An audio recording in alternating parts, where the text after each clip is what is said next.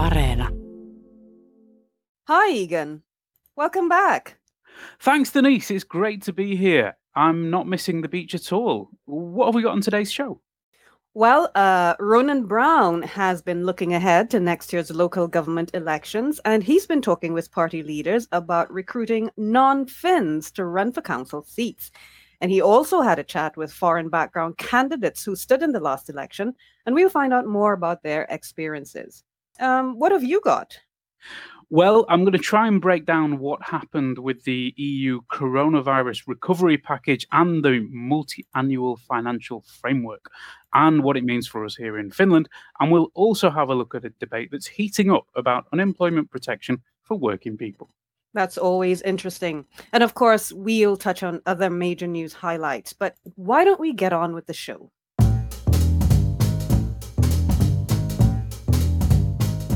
You're listening to All Points North, where we take a look at the stories behind the headlines. Hi, everyone. I'm Denise Wall, and All Points North is back after a short holiday break. Today, we'll be talking about EU recovery money after the coronavirus shock, unemployment benefits, and more. My colleague Egan Richardson is here as well. How are you, Egan? Not too bad at all, Denise. Not too bad at all. Uh, you mentioned at the top of the show that Ronan Brown had been reporting on next year's local elections.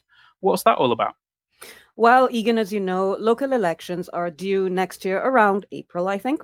I know that seems a long way away, but it's really kind of important to start thinking about it because it's the only election where non citizens living here can vote and influence basic services that affect their everyday lives.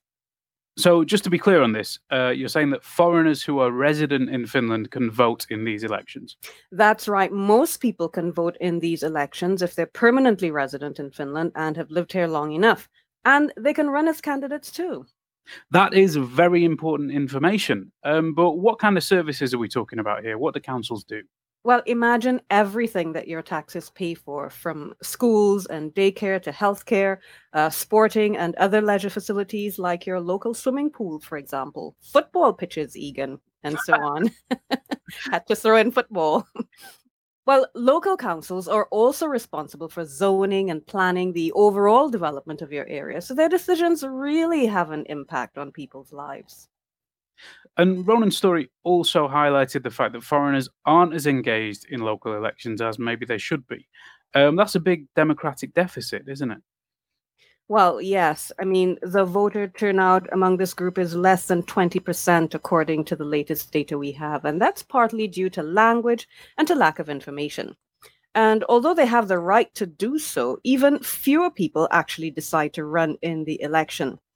Now, we spoke with one of the people who decided to get into local politics. She's Mexican born Natalia Rincon, and she's been in Finland eight years, and she's a Green Party politician who's now serving on the Tampere City Council. She told us about her motivation for getting involved and some of the challenges she faced in her campaign. My interest is that I'm very driven by social factors and by wanting to make cities better. So it was very natural in a way for me to get involved in those kind of topics. And then one thing led to another, and then I ended up running for elections. I think that the biggest challenge was maybe for me to be able to debate, maybe, or uh, how do you say, to use rhetorics in Finnish. So that is a challenge, of course, getting your point across by using local expressions and that was maybe the most difficult part. I had to rehearse and, and i had to really show that i was also able to speak finnish. I think that a challenge also was uh, when i was asked if i, I was speaking uh, swedish and i don't speak swedish. So sometimes i was confronted with the fact like why are you running if you don't even know our official languages? So I just had to answer very transparently that well, like I I know Finnish and I know English and I know other tongues, and so I think that this might be enough uh, to get my point across. And that was Natalia Rincon, who's a Green Party politician serving on the local council in Tampere. Now, for his reporting, Ronan also spoke with political parties about their views on having foreign background candidates on their election lists. He said they were also concerned about candidates' ability to speak the local languages. And I'm sure that's an issue that'll continue to be relevant in terms of how it affects democratic rights in an election. Yeah, and I think I can promise that we will be covering the local elections a great deal in English over the next 10 months. Um, and just a note to let our audience, audience know that y- you can read Ronan's stories about parties and candidates in local elections if you go to our website at yle.fi slash news.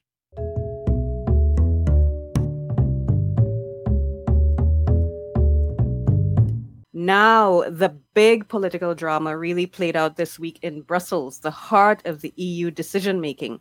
Egan, you've been following this one, I know. Tell us what happened. Well, it's been a marathon, not a sprint, as they say. Um, the summit was the longest in EU history, and with good reason. EU leaders spent all of last weekend and most of Monday wrestling, although not literally wrestling, over their multi year budget, as well as a 750 billion euro funding package to help member states recover from the coronavirus crisis. Now, Finland's goal in Brussels was to haggle down the proportion of grant money versus loan funding. So some of the money will be given out as grants that you don't have to pay back, and some of the money will be um, loans that, that have to be paid back. Um, so it, it, was a tough ask for Prime Minister Sanna Marin, um, as this package was launched by Germany and France, who are the two big powers in EU politics. And the main beneficiaries are, of course, Italy and Spain, two also big countries in southern Europe. So um, Marin's task was was quite big. Um, but together with other frugally minded states, she managed to get a package that was nearly 50 50 of loans versus grants. And she snaffled around 500 million euros in extra agricultural and regional subsidies. Even so, there was some criticism when she got back to Helsinki uh, when the narrative about winners and losers got going, as it always does after these EU summits. People say you got you didn't get what you should have got from Brussels. Indeed, it's part of the script, isn't it? But she did come out swinging to defend the deal during a press conference yesterday, didn't she? She did indeed, um, and there, there has been a counter narrative. Obviously, the, the, the, Financial Times ran a report about how she had sharp words for her Spanish counterpart at a crucial point late on Sunday night, um, and she said that the, she her her point, according to the FT, was that the southern states needed to compromise a little, given the size of the deal on offer.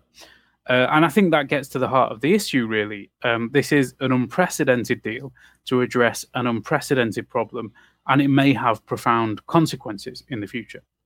It, that's right. I mean, it's been, you know, potentially life changing for the EU, but it is a one off, right? It's never to be repeated.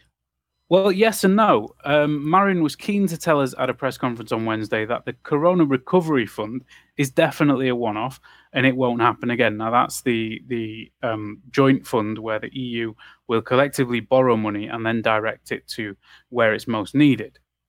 Yeah, well, that seems pretty categorical. It's a one off, she said, and, and that's that, right?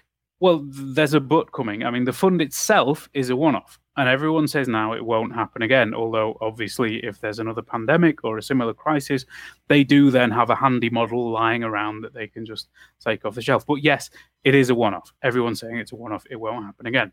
But the but is about the Commission's own resources. And this bit is a little bit technical. So let's listen to what Marin said when we asked her about the changes to Europe. Finland thinks and feels, and, and we are sure that this is one off. So this is a package uh, concerning to the corona crisis and uh, the economic crisis that it has caused.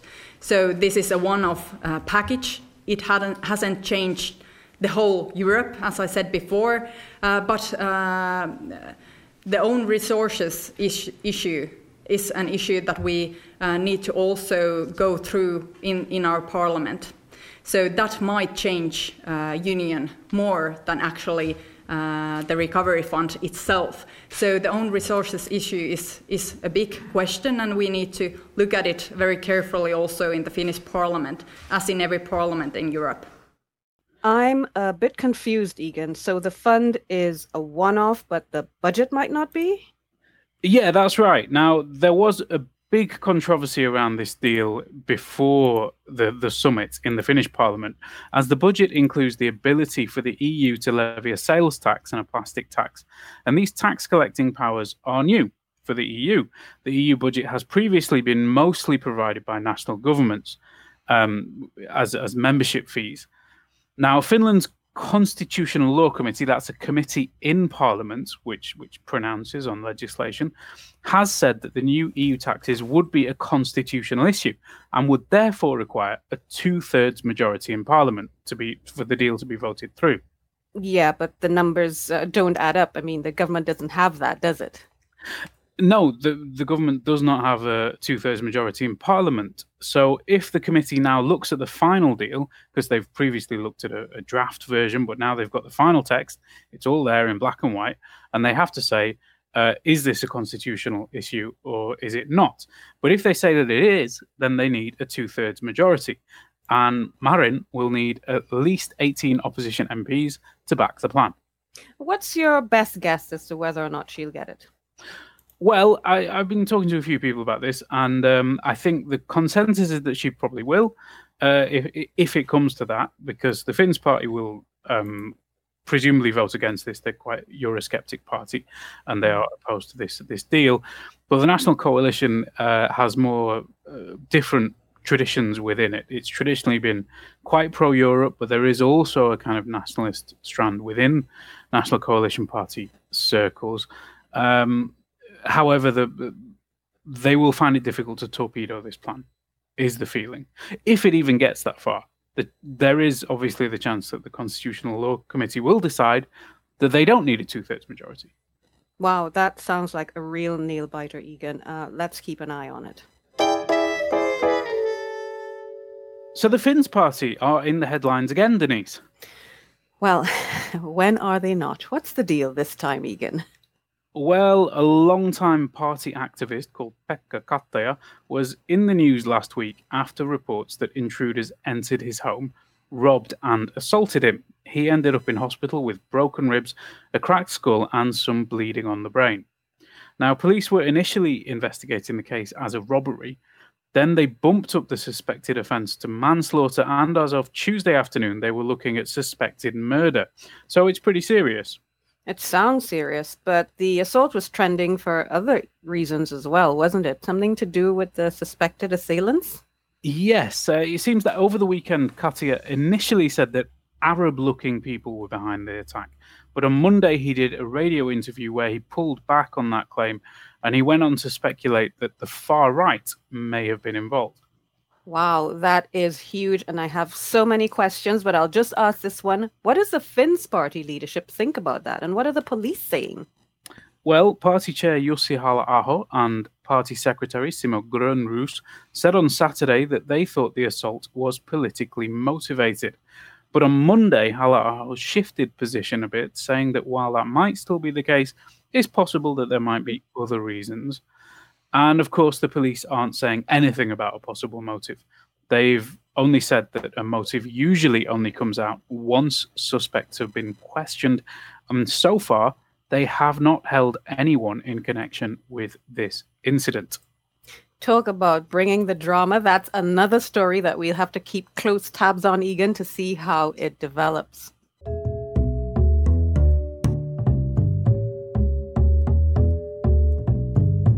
Well, our look at the labor market today focuses on unions that are already circling their wagons and signaling bumps in the road the next time wage talks come around.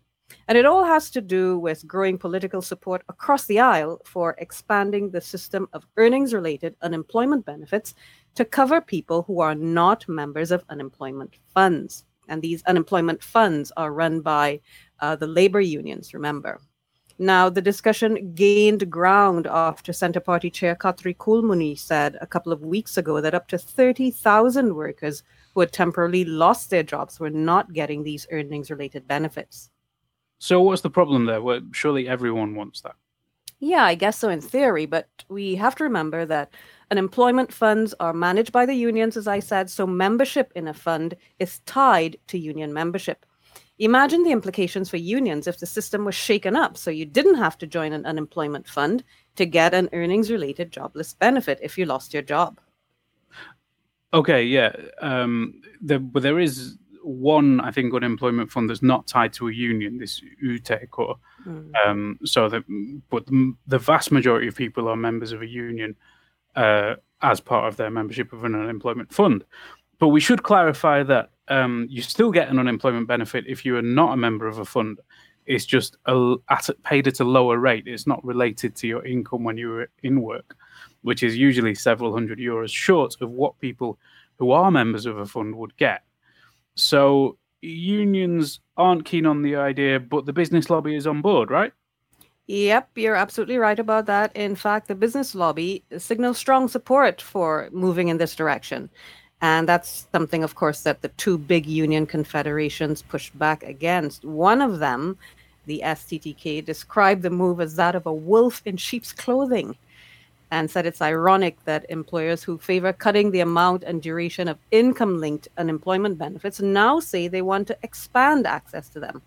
So unions are signaling that this difference could come between employer and employee sides during labor market talks. So the employer's side might be using this as a means to cut benefits by increasing the price tag there is certainly never a dull moment when it comes to the ins and outs of labour relations in Finland. I'm so excited about all of that reporting, and there'll, there'll be lots more of it on our website. So please do check it out. Yeah, we'll be doing lots more staring at shut doors.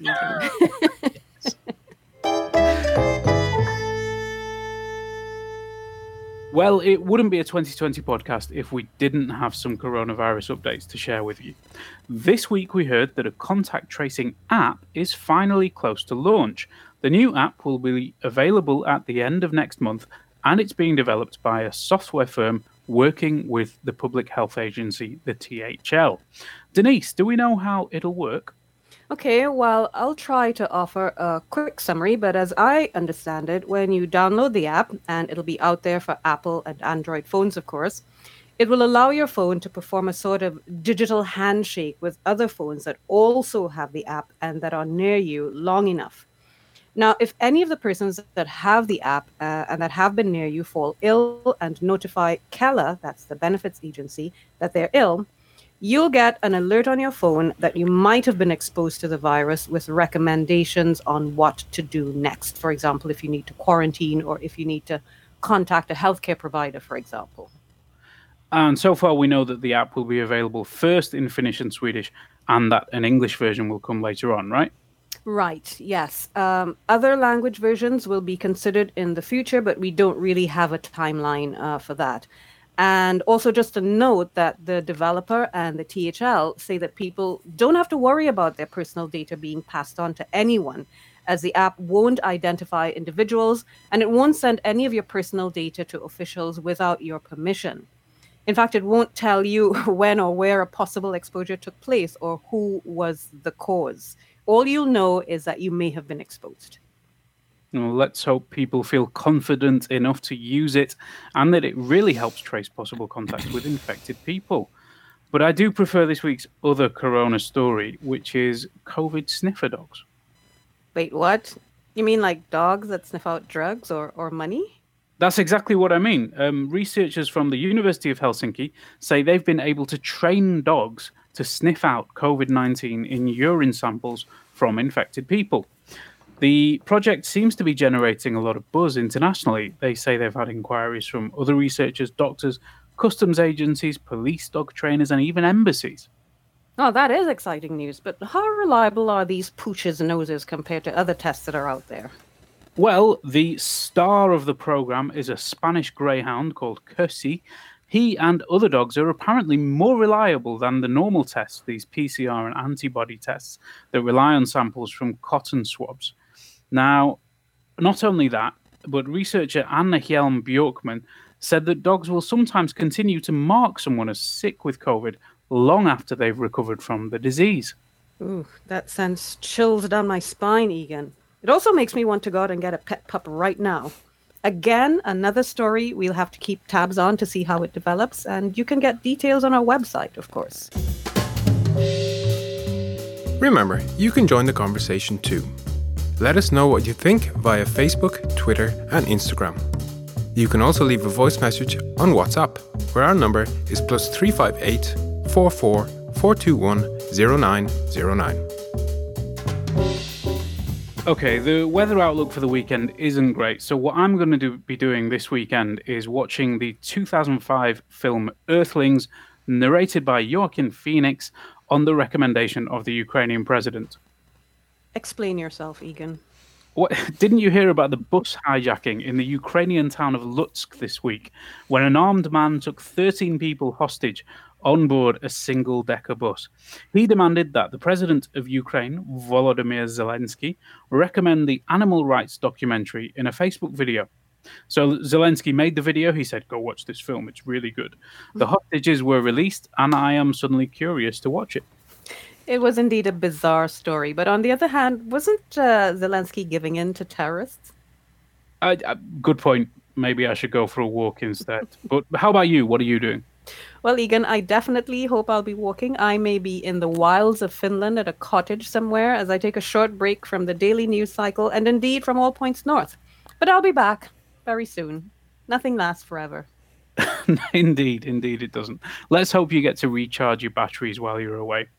Now, we'd like to thank our All Points North community for supporting the show. Our reporter this week was Ronan Brown. The producer was Priya Ramachandran D'Souza. The audio engineer was Laura Cosso. Remember that you can get more news updates by signing up for our newsletter, following us on social media, and visiting the website at yle.fi forward slash news. Thanks for spending time with us, and we'll pick up the conversation again next week. Bye. Bye bye. You've been listening to All Points North a podcast produced by Yle News, a unit of the Finnish Broadcasting Company. For daily news from Finland in English, head to yle.fi slash news and follow us online at Facebook, Twitter, and Instagram. You've been listening to Yle News.